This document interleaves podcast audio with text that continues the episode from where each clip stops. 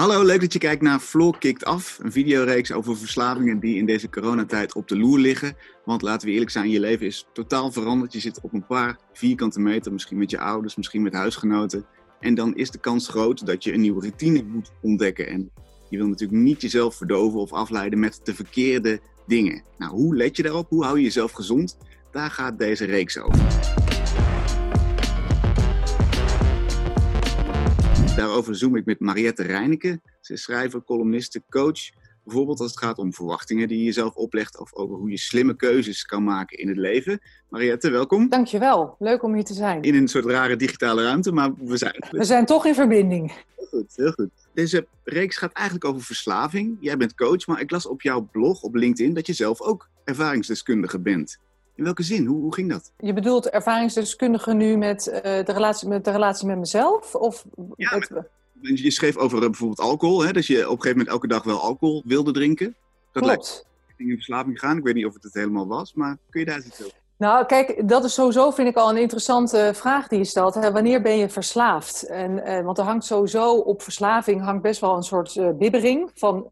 Hè, we zullen niet snel willen toegeven dat we verslaafd zijn. Voor mij is het gewoon meer een, een, een, een afhankelijkheid. Hè? Dat je gewoon merkt dat je, dat je iets nodig hebt om iets niet te willen voelen, om niet bij jezelf te zijn, om ergens van weg te gaan. Dat is voor mij meer een, een verslaving. En ja, hoe vaker je dat doet, hoe meer het echt ook dan als verslaving wordt genoemd. Dus ja inzetten om iets niet te hoeven voelen, geen, geen, geen ongemak, geen uh, onzekerheid. Verdoven. Het is eigenlijk een vorm van verdoven. En uh, je noemt zelf al alcohol. Ik ben nu al, denk tien jaar drink ik helemaal niet meer. En ik dronk soort van dagelijks. Maar dat is eigenlijk in onze maatschappij heel normaal. Dus dat wordt niet meteen gezien als een verslaving. Hè? En dan af en toe denk ik van, nou, vandaag drink ik even niet, maar dan mag ik morgen weer wel. Weet je? Dus dan ga je allemaal constructies bedenken om het, om het goed te praten eigenlijk. Terwijl ik gewoon merkte van ja, ik heb de alcohol nodig. En dan, dan ga je toch wel ergens anders naar kijken. Wat was het moment dat je dat besefte eigenlijk? Wanneer ontdek je in je eigen patronen van wacht even, hier gaat iets mis, hier is een afhankelijkheid?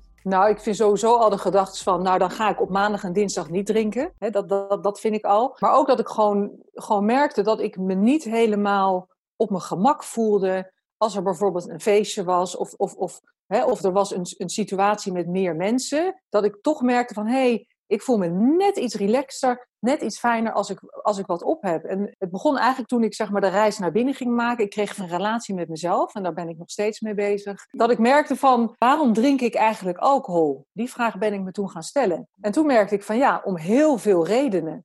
En dat is iets anders dan het lekker vinden. Oké, en verkering met jezelf is een soort van uh, goed voor jezelf zorgen of zo? Ja, goed voor jezelf zorgen. Wat is dat eigenlijk? Uh, wat betekent het om van jezelf te houden? Ik voelde altijd een enorme leegte in mezelf. Altijd het gevoel dat ik iets miste, waardoor ik altijd op zoek was naar iets buiten mezelf. En alcohol was één van mijn manieren om die leegte niet te hoeven voelen, om een onrust niet te hoeven voelen, om een onzekerheid niet te hoeven voelen, om, om een ongemak, bijvoorbeeld ook met mannen, in het contact met mannen. Onhandig was ik daarin, dat vond ik moeilijk.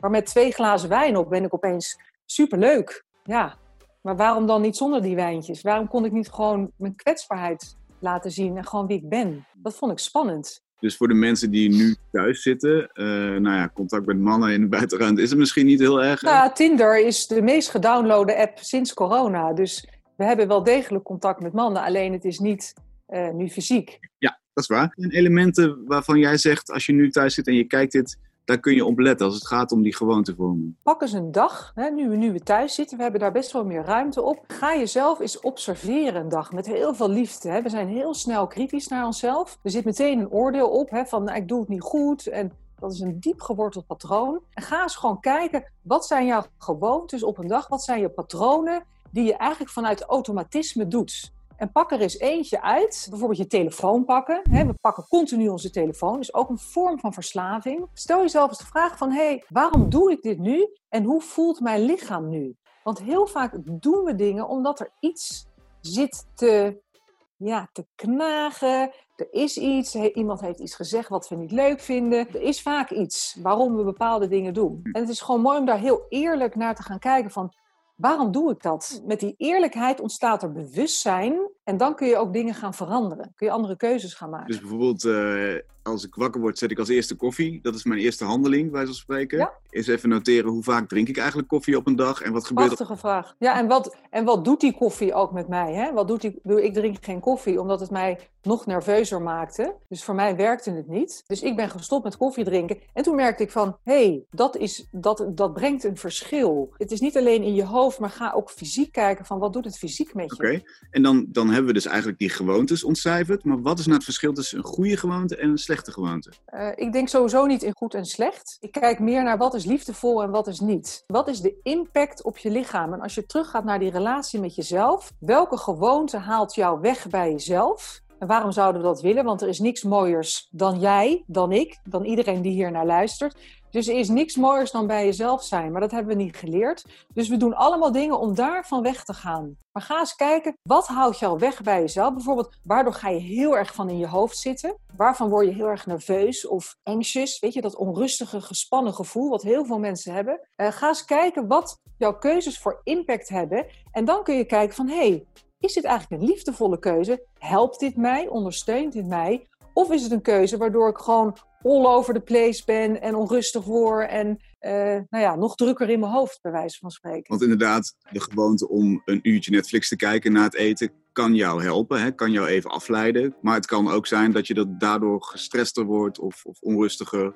En die balans moet je maken, die balans moet je onderscheiden. Ja, ga, ga eens kijken waarom, waarom je dat uurtje Netflix uh, Misschien kan je ook een blokje om gaan lopen. Hè. Voor mij is wandelen is voor mij veel meer een manier om te connecten met mezelf dan Netflix kijken. Mijn leven voelt heel vervuld nu waar ik ben, omdat ik veel meer bij mezelf ben. En dat is de meest vervullende manier van door het leven je heen bewegen. Maar dan toch, jij zult je nu ook misschien niet heel lekker voelen met de situatie waar we in zitten. Hoe ga jij daar dan mee om? Wat zijn voor jou methodes? Ik voel me echt niet anders dan voor corona. Ik vind het zelfs uh, op een bepaalde manier meer verdiepend. Ik vind het een hele verrijkende uh, manier, omdat er voor mij heel veel bloot wordt gelegd in de maatschappij, waar we staan als mensen en hoe we met elkaar omgaan en hoe we met het leven omgaan. Nee, ik zie het als een hele rijke periode en ik vind het al prima om met mezelf te zijn. Dus ik ja, ik heb er geen moeite mee om, om deze fase door te, door te komen, zeg maar. En afleidingspunten in jouw leven, doe je, doe je dat? Want je kunt niet de hele dag aanstaan, toch? Je kunt niet de hele dag volledig bewust overal mee bezig zijn. Doe je dat, dat is wel mijn